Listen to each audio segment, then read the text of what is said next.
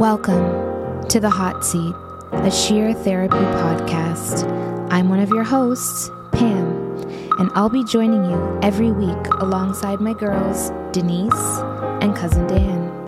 Every episode, we'll be having real conversations, including the good, the bad, and yes, even the ugly. Although we are three women in different stages of our lives, one single, one married, and one divorced, we can still share our experiences together with love, faith, and a glass of wine in hand, of course. We know you're going to enjoy listening in and riding along this journey we call life with us together. Listen in as we talk, as we get real, and as we get raw. Here we are, sheer therapy.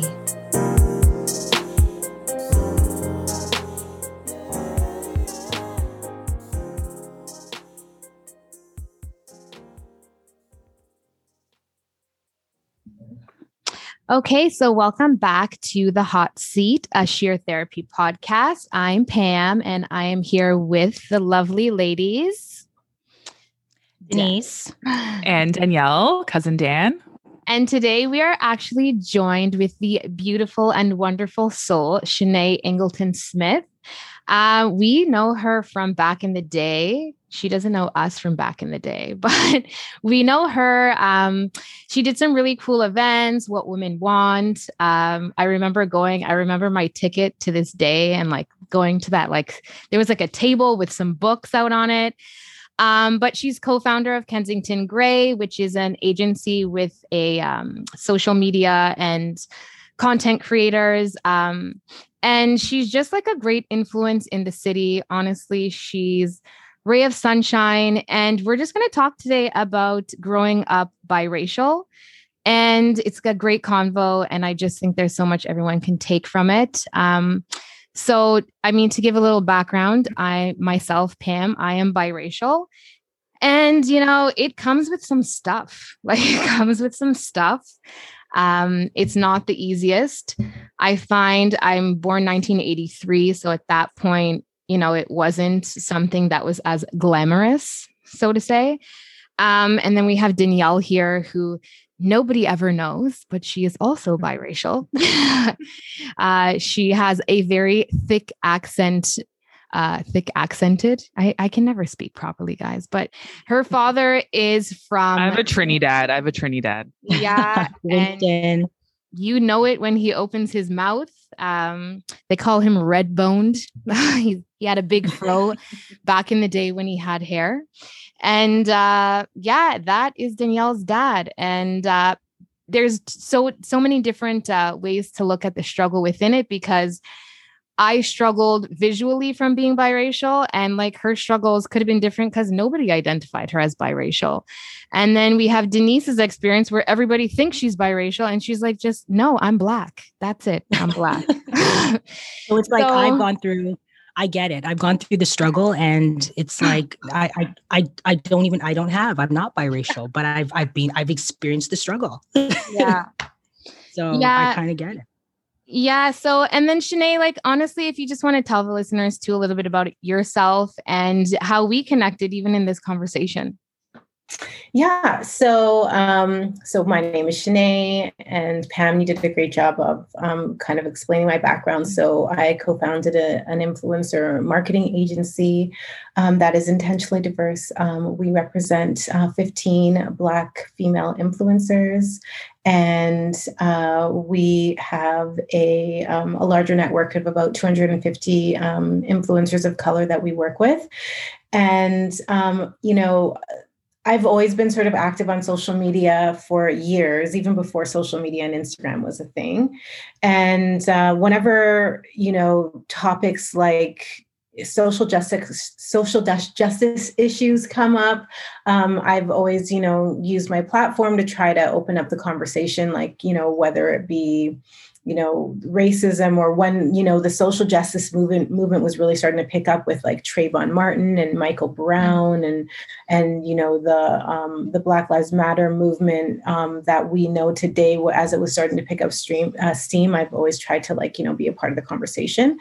So particularly in the last year um, there's been a lot of talk about, you know, just, you know, being Black, the Black experience, the biracial experience. So my, um, my, I guess, position or my, where I stand, or not where I stand, but the the place that I'm coming from with the being biracial issue is that I only know how to be a black woman. I've always, you know, I um, I identify as a black woman. I look like a black woman. I was raised by two black parents in a black family.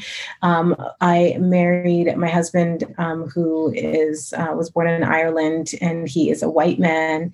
And our daughter is biracial, and she, you know, has she looks biracial. Um, she has, you know, lighter hair and and um, lighter skin.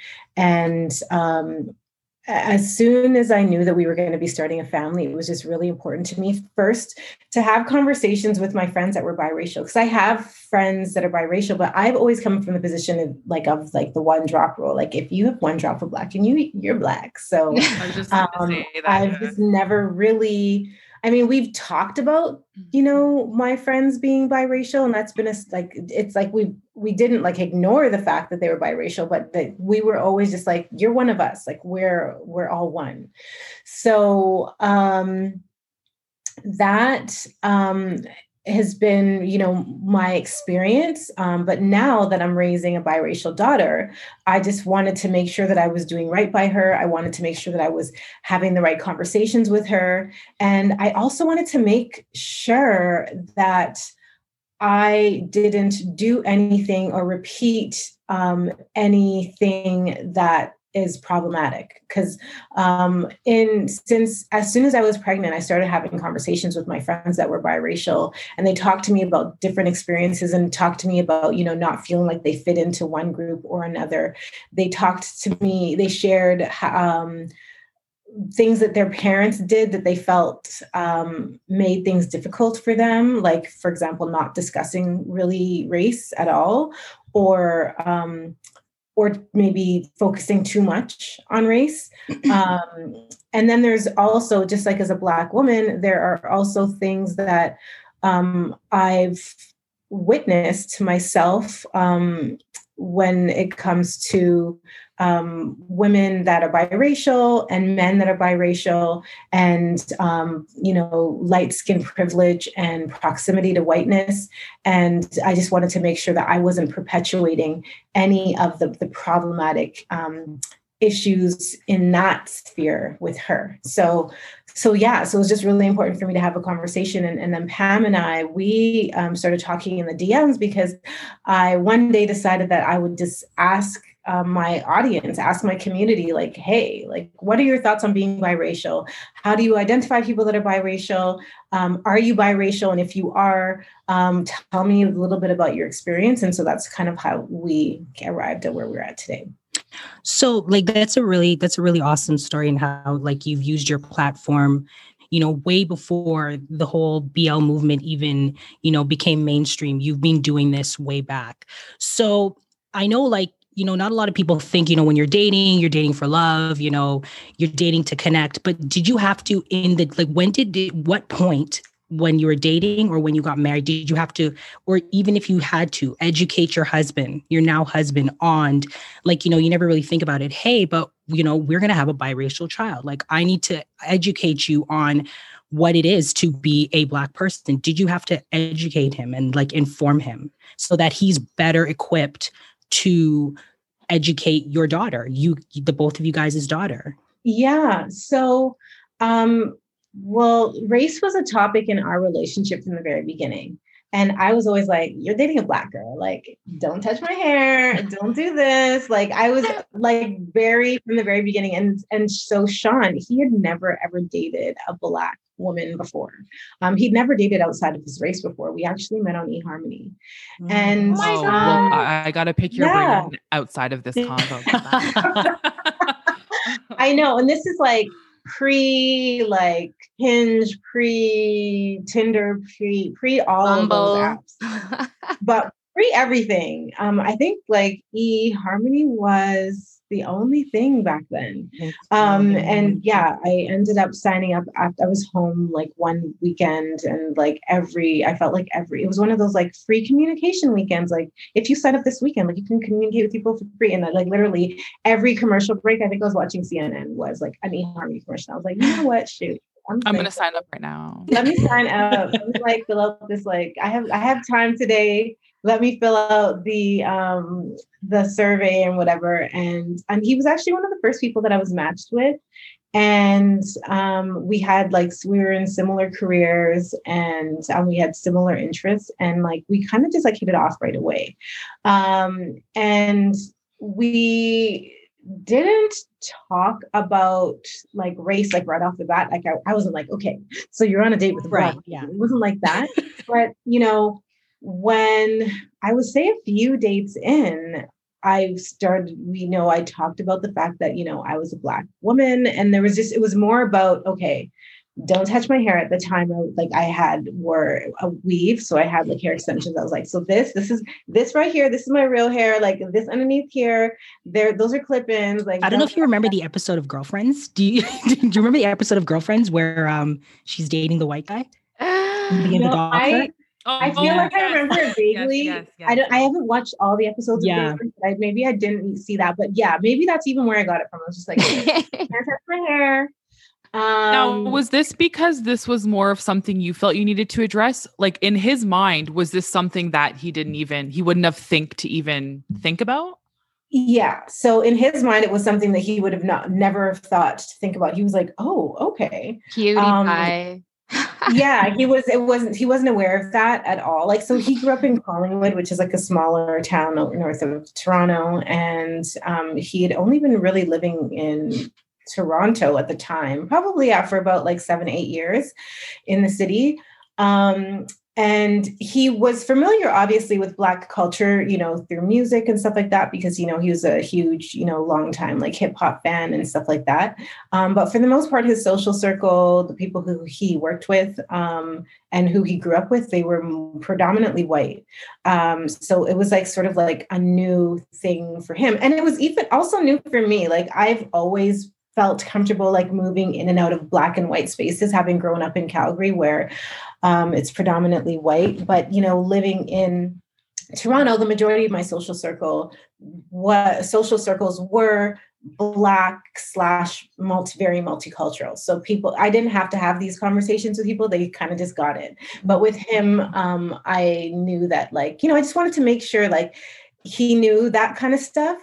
And so just going back to that time, it was 2010, where obviously racism existed and and you know discrimination was definitely like apparent but the types of conversations um, and um, race and um, and social justice was not dominating the news cycle in the same way. It was like a couple of years after Obama had been inaugurated. Um, it was like we were all about hope and like the future and like oh my gosh like we have a black president in the united states and like it just seemed like we were just on such a good path and like it, you know we're all one like it was so that was sort of like the the, that era. Mm-hmm. So definitely I talked about, you know, the fact that I was black. Um, I would say a few months into us and, you know, race, we would, you know, we, I would just, you know, we would say like we talk about race and things like that. Um, racism wasn't like an everyday conversation like the way it is now. Um, but I would say a few months into, so we moved in with each other, like I think after dating for about six months. And um, I think shortly after we moved in with each other, like we were, you know, we were getting serious and things were like going really well. And um, I pointed out the fact that, you know, if we get married and if we have children, you know, our daughter will be black. Like she will be considered black. And that was the first time that we had that conversation. And I could see in his eyes, like him computing, like that he never really thought about that. Like he never really thought, like, oh my gosh, yeah, she will be black. And I just saw him think about it for like a few minutes. And then, or not even a few minutes, but just for a few moments. And, and then he was like, okay, yeah, like that's fine. So that I would say that was like the first two years of our relationship, the race talks and racism talks, like they were fairly surface. And it was like, you're not racist is like i would never obviously be with somebody who was racist.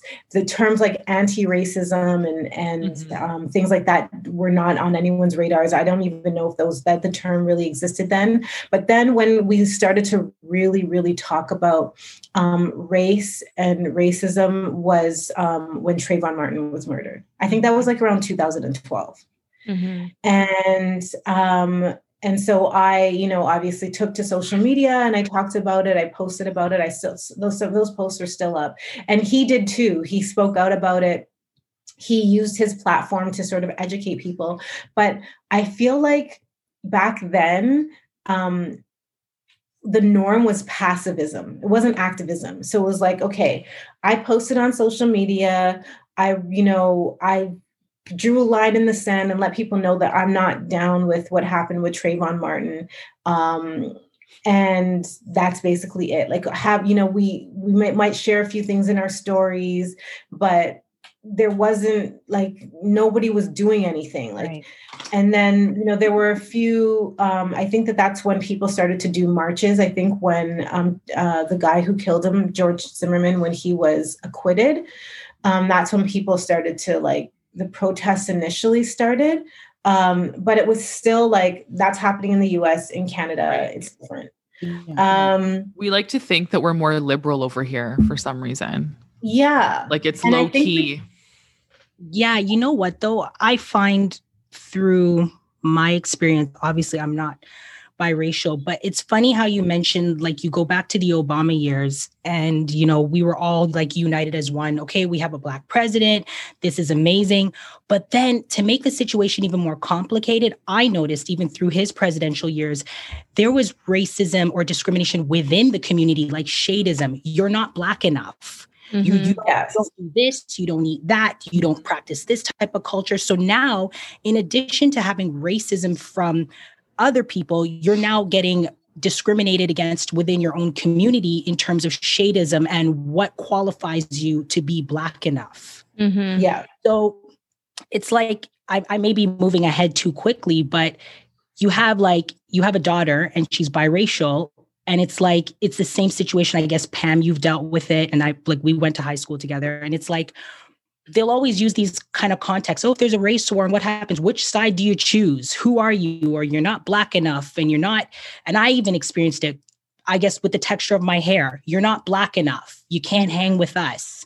But you're still, you're you got that one drop. You're still black. So you can't be with us. So it's like we're not, we're not directly like, you know, okay, we're not racist or nobody's racist, but and those are the obvious signs. But how do you then deal with the whole shadeism, shadeism like issues that go on? And in terms of like how will it affect your daughter? Like how how do you prepare her for that? And I yes. just to, just to add to that too, like I remember back history too on me. Like I went to uh, junior middle school and me and my sister combined, there were six black people. And it's funny because like those were the worst years. Like I was called Fern Gully. Every time there was a dance, like the boys would choose the pretty straight brunette girls to dance with, and like little Fern Gully was at the sidelines. Um, there was no flat irons back then. There was nothing to hide the fact that like this was my hair. And it was, it's, it's funny when you even think back because it's almost like the six of us that were black stood stood together so strong because it was like yo this is all we got.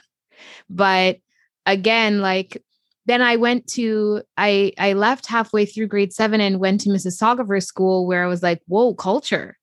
And we had these things called prime time. And it's like the class you went to before class started. And there was this girl camille.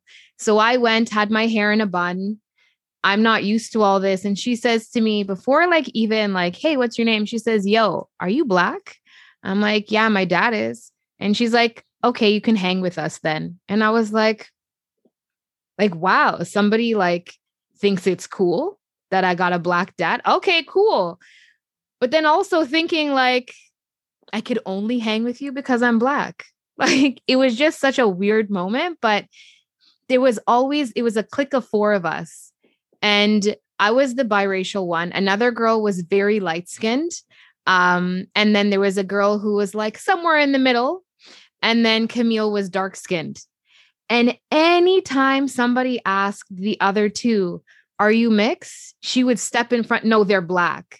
Because it was almost like this shadeism scale where like no i'm not going to be the only odd man out. I'm going to stand up. We're all black. And then in high school, I got bullied so bad because I was the light skinned girl. And like, oh, and I was dating a guy who was one year older who was black. And oh, this light skinned girl is now trying to come and take the black guys. And I was like, oh my gosh, first I'm like all white standing out in this school because I'm black. Now I come to this next school, I'm accepted because I'm black, but only because I'm black. Then I go to high school and it's like, yeah, you're black, but you're just too light of a black. So we're still going to bother you. And I'm like, what? Like, do I even have a chance in hell right now? You know, it's it's crazy. Like it's so crazy when you yeah. think of all of these things. And shade is a huge thing. And I find even within your own community, the shadeism is so real because you know my sister and we are same mom, same dad. And same, she'd bring her friends home and they're like, yo, who's this white lady? And she's like, it's my mom. And they're like, whoa, you're black? Okay, so where'd your sister come from? And she's like, my mom and my dad. And to this day, it's like, oh my God, but you guys look nothing alike. But do we not look nothing alike? Or is it because of our skin tone? Because it's always like, oh no, you're from the milkman, Pam. But like, literally, if you look at our features and take away color and stuff, we have some of the same features but she just took some from my mom i took some from my dad and that's the beauty i think of mixing any sort of race. Like you you don't know what's going to pop out but just because of a couple shades different all of a sudden she is a black woman and i'm just mm. something somewhere but i have privilege because i'm light skinned so it's it's so messy like it's so messy and even myself raising kids who are I don't even know what to call them. Are they biracial because they've got now what, like a quarter of white? But since Black Lives Matter, my daughter has only known beige, pink, yellow, brown, dark brown. And now she talks to me about black and white and she asks, What side do I pick? Because it's like, What am I, mom?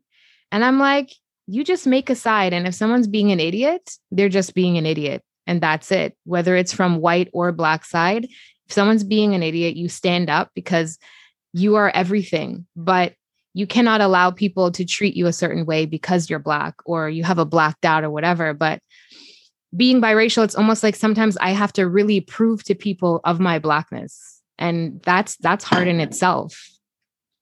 So yeah. Yeah, I got a lot of that feedback. Mm-hmm. Um that yeah like a lot of a lot of it has to do with like phenotype like with the way that you look and mm-hmm. then people other people were choosing for you mm-hmm. um as opposed to you being able to like self-identify as like no i'm black like um wow. so the way that i've been raising kensington is i've just been you know telling her so she knows that her skin is brown. That's the way she like that's the way she looks at it. And she's like uh, she says that i'm brown skin. And i and i tell her like we're black and that's how like you know we we identify. And she knows that mom and and her have brown skin and she says that daddy has light skin. That's how she identifies um she identifies him and she knows that she her skin color is different than most of the kids in her class. I think that there's one other black girl in her class. Um, so i you know just make a point to make sure that she knows that like the people that are black are part of like her community um, but that she should be friends with and you know and kind to everybody. Um, but um, that she has a particular connection to you know the other the people that are have brown skin um, because we you know probably have a lot of similarities and share some of the same culture. Uh, shadeism that isn't something that we have addressed with her yet because i just don't she hasn't she's just not there yet. Yeah. Um, she hasn't experienced that yet and i think that i know it's gonna definitely going to come. Um, and truthfully i just i don't really know how i am going to address that with her. Um, i but i just want to make sure that like i am make sure that she knows you know that one shade isn't better than the other. Mm-hmm. Uh, and another thing that I think that really um, has an impact on her is that um, all of her family members literally are all across the spectrum of shades. Mm-hmm. So there's me, who I would say I'm like just you know brown skin, black girl, um, my sister who is like a lot darker than I am. Um, and we also got the same thing where people, you know, were like, Are you guys sisters? And it's like, Yeah, like we literally almost look identical, but she's just darker skin than mm-hmm. I am. Mm-hmm. Do you, um, is it more the the white community or the black community that's asking these questions? I'm just curious. I would say it's the white community that has a charge more of a challenge with seeing past the skin tone. Mm-hmm. And the black community they're able to tell that like you know yeah. able to see past that for sure yeah.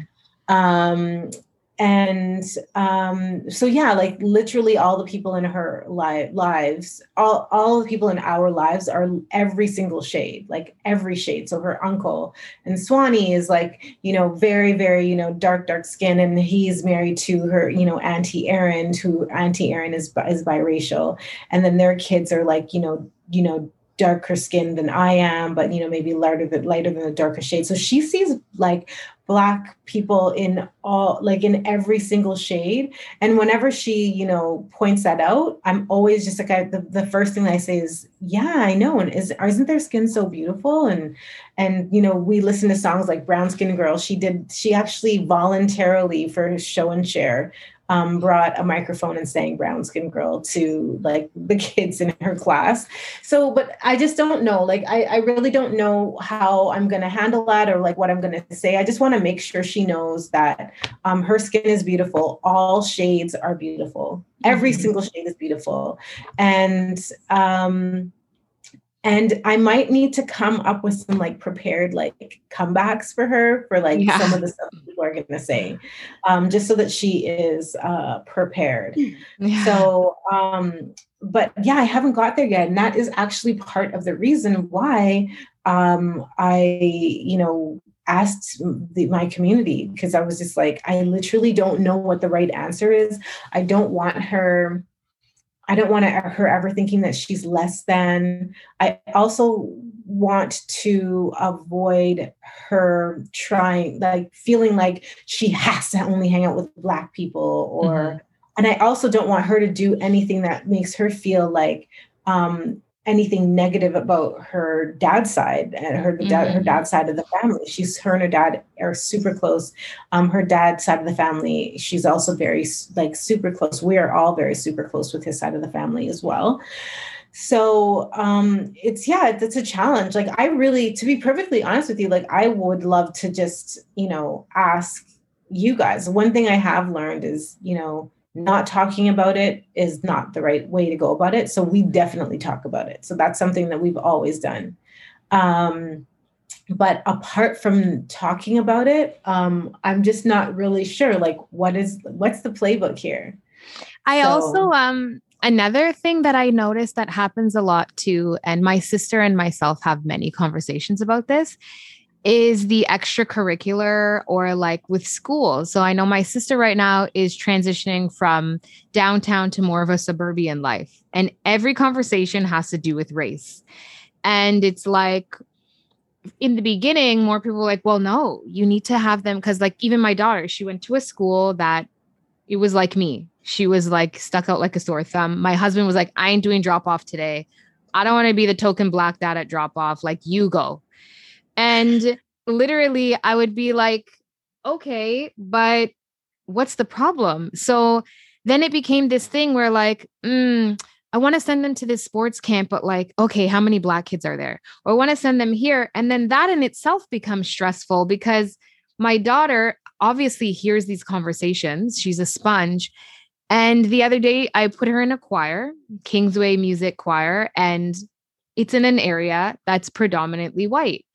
And she says, she pauses choir and she says, Mom, I'm the only black kid here. And one, this is like big to me because in the last few months is when she actually now starts identifying saying she's black. And two, I said to her, okay, so how do you feel about that?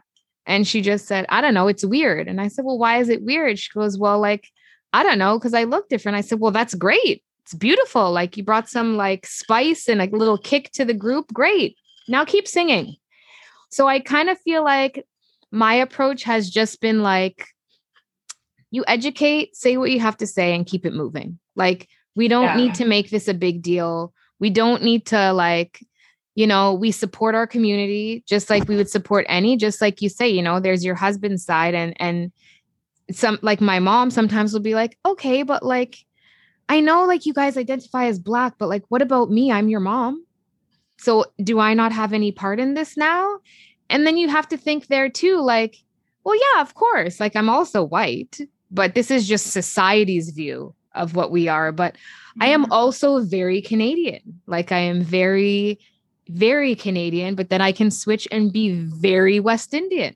And I think that's beautiful. I can turn it on. Like you could see me in the car and you don't know if I'm blasting country or Aerosmith or if I've got like Mavado on blast. Like the cultures just kick in from one to another. And I think that's where we can tell our kids, like, this is amazing. You are a bit of everything. And especially living in Toronto, like there's a bit of everything here. And that's the beauty.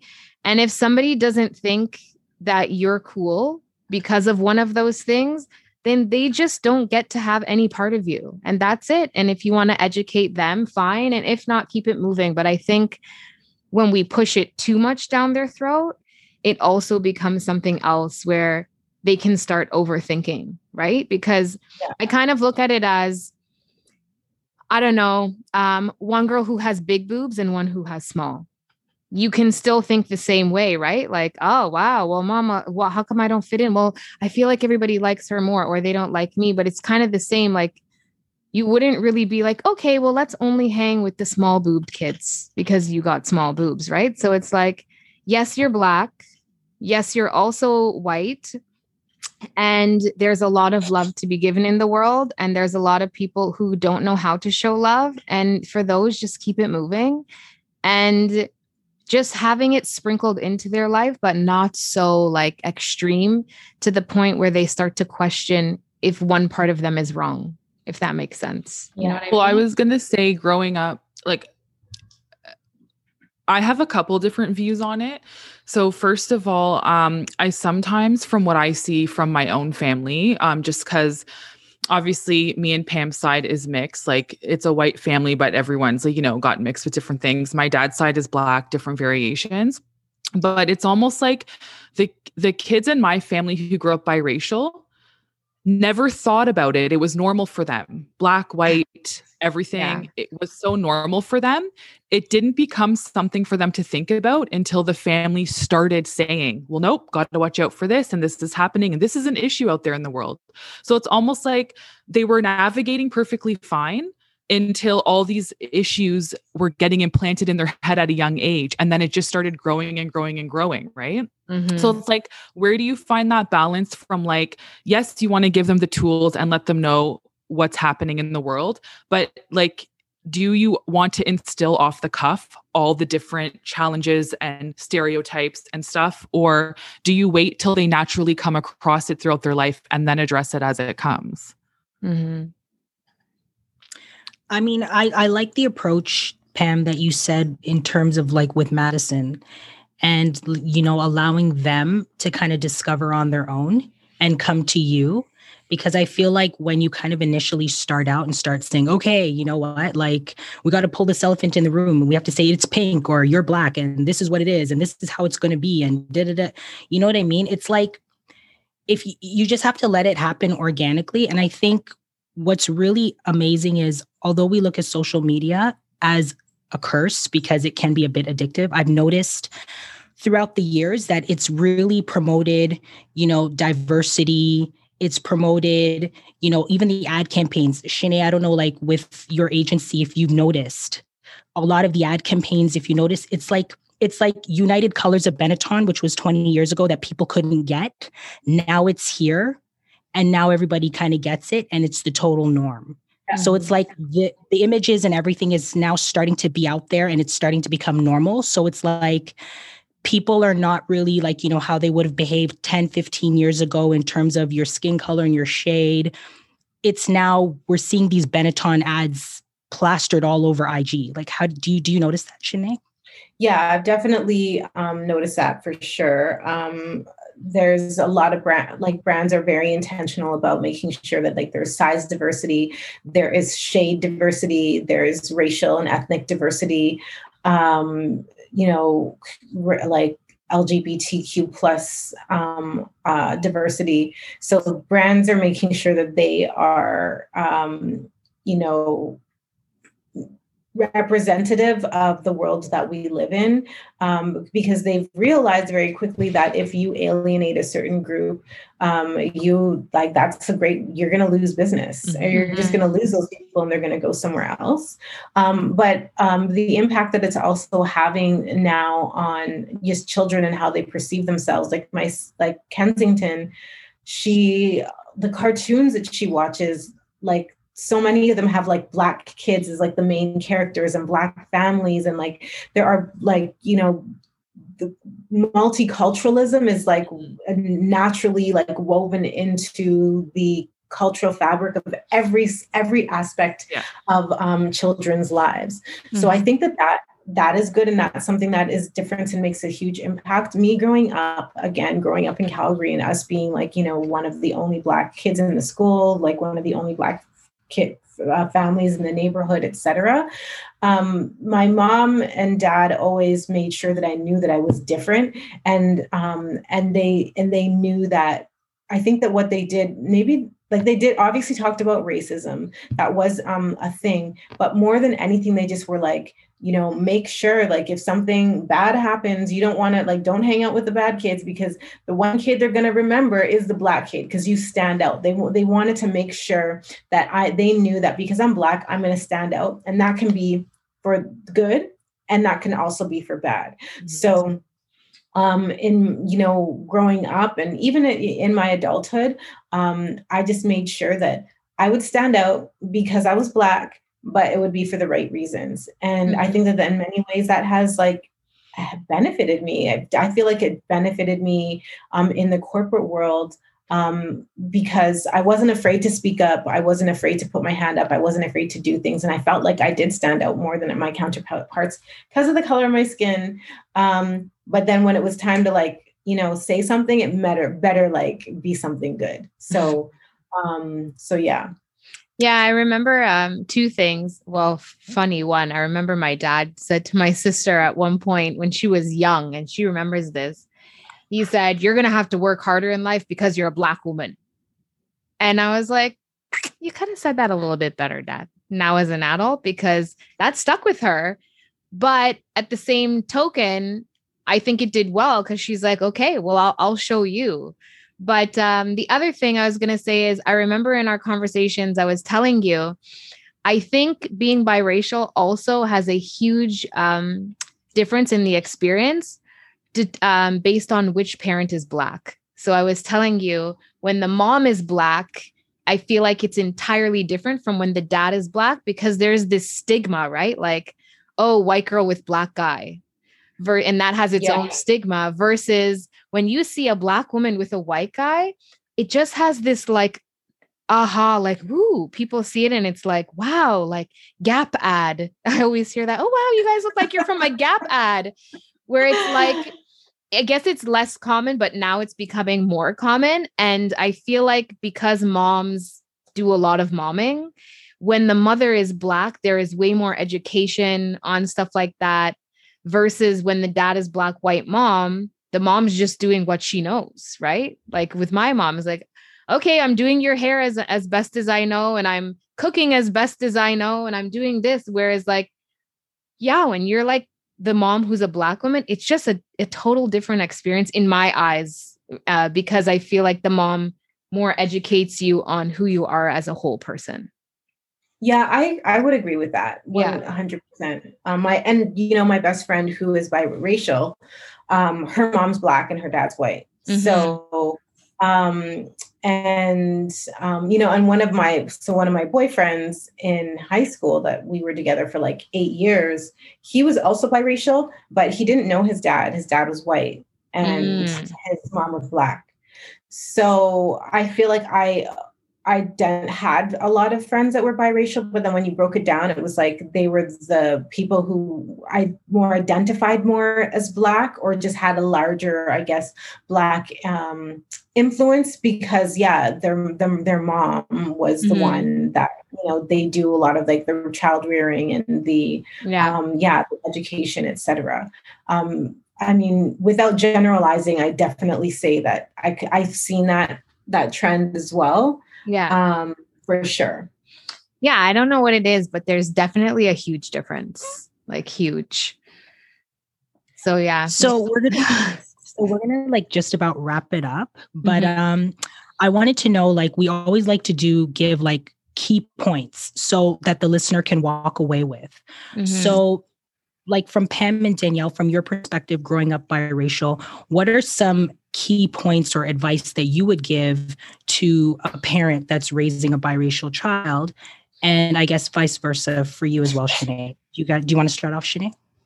Yeah. So I would say um definitely have the conversation um, with your child, but also have it with um, your partner, with your significant other um, and start having the conversation early and um, and always um, come from a place of positivity. So mm-hmm.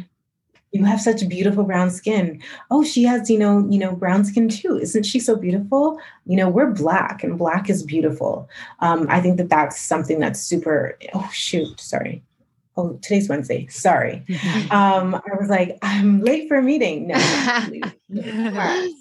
um uh yeah it's just coming from a place of positivity and beauty um and just just and like and just just driving that message home um, mm-hmm. um that's been my experience so far but again it's a learn i'm um it's it's um it's a there's a learning curve i'm still learning and the other advice that i would give in terms of key points is um ask your friends ask your biracial friends. I mm-hmm. learned so much from that conversation um, from all the messages that i got from people things that i never even thought of. Mm-hmm. um, and i'm so happy that i had those conversations because of that. Yeah. And i really like i really love that point because one of the things that i noticed that i guess i i don't really like is i i don't like when people will say we don't want to teach our children about color period we don't want we just want to teach them they're just human beings and they're just persons because then it makes me think are you in denial of the struggle that people of color really do go through? Or is it just something you don't wish to acknowledge? Yeah. So i think it's really important to really identify that and teach your children that, but just do it in a way that's obviously age appropriate and nothing where we're like forcing it down your throat where everywhere you go, you always have to then look at color and look at shade. And, you know, we still have to have that healthy balance. You know what I mean? Yeah. Yeah. And yeah, I mean, I'm not raising kids right now. Um, and I think my biracial experience was a bit different. Um, so I don't necessarily know I would have a concrete takeaway for someone. It's more um like my skin is white i don't know the experience of being a black woman right and i always tell denise and pam for me it was more cultural so i have a west indian father right so for me the biracial is a, a biracial thing stemmed more from culture. I was made fun of growing up because my dad had an accent. I would bring curry goat to school for my lunches. Um, mine was more like a cultural thing. And my mom never had the conversation with me about being biracial and stuff because like Denise was saying, my mom is from the school of we're all people and just stay away mm. from the ignorant people and there's no color. Where my dad is like, I am a strong West Indian man. There is color. But mm-hmm. he was too, he was like a very strict West Indian father, didn't have conversations with me. He left it up to my mom. My mom's like, a, I love everybody. So I would say, yeah, have those conversations. But I also think for biracial kids, nurture both sides of who they are. Let them know you're a beautiful brown skinned child, but nurture the white side and nurture the black side and let them figure out who they want to be in the world and just be there for them when they have those hard questions. That's that's kind of what I would take away from it. And yeah, and I, I think my takeaway is like a bit of both of yours. It's just talk to your children. Just talk to them treat them. And I I not even in just race like children are the same as us. They're just in small bodies. And in fact probably have way more thoughts than we do in a day.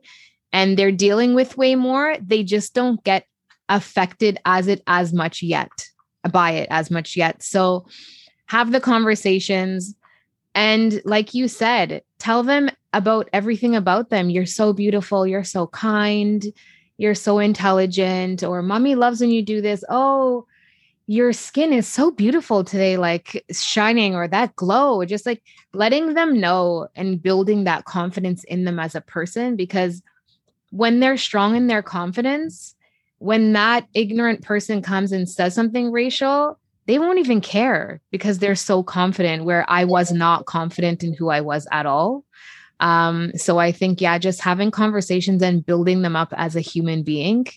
And that's it. Don't don't try to shy away just because they're young, you know, because they're in the world the same way that we are. It's just they don't have as much of a say because they're kids. But and I uh, like yeah. Shannae. I think that's the number one takeaway, Shannae, when you were saying um, speaking positively. So mm-hmm. everyone's so focused on what are all the scary things I can tell my kid about how they're going to navigate the world being black. Why not tell them all the positive, beautiful things mm-hmm. and they can walk in that and maybe. I'm not going to say that they're not going to see or experience the bad, ugly things, but you see the world differently when you have a positive mindset. You mm-hmm. you approach things differently, right? As whereas if you're coming from a place of like fear and anger, your reaction to things will be different if that makes yeah. sense. Yeah. Yeah i think that's beautiful and that's that's one of the things i say like when we are watching your page and stuff like you just you're just like a ray of sunshine like the sunshine that's hitting you right now by that window. You know and if anybody else listening wants to see that beautiful ray you can check her out at toronto shay on instagram. Again she has Kensington Grey um, and beautiful thing about her that we also love is she is always there. She's not um she doesn't have a big ego brain growing because of all the things she's done. She is human just like all of us. We ask her a question. She replies honestly sometimes so quick. I'm like whoa. She is just very down to earth so great and we just love having conversation with her just like we're having she's right a now. woman's woman. Yeah she so is a woman's woman. check her out yeah, thank you out. so much. Thank you so much. Thank you. Thank you so much. Awesome. Enjoy the rest of your day. Okay. Me too. Okay. And we'll see you online. yes. Thank you for inspiring me to actually like get ready today. I, I didn't. no, that's fine. Lounging is also good too, but I yeah. Feel I'm like, okay, I'm going to get some work done. Yeah. and for everybody else listening, we will see you again next week on another episode of The Hot Seat, the Sheer Therapy podcast. Have Bye, a great guys. day. Bye. Bye. Bye.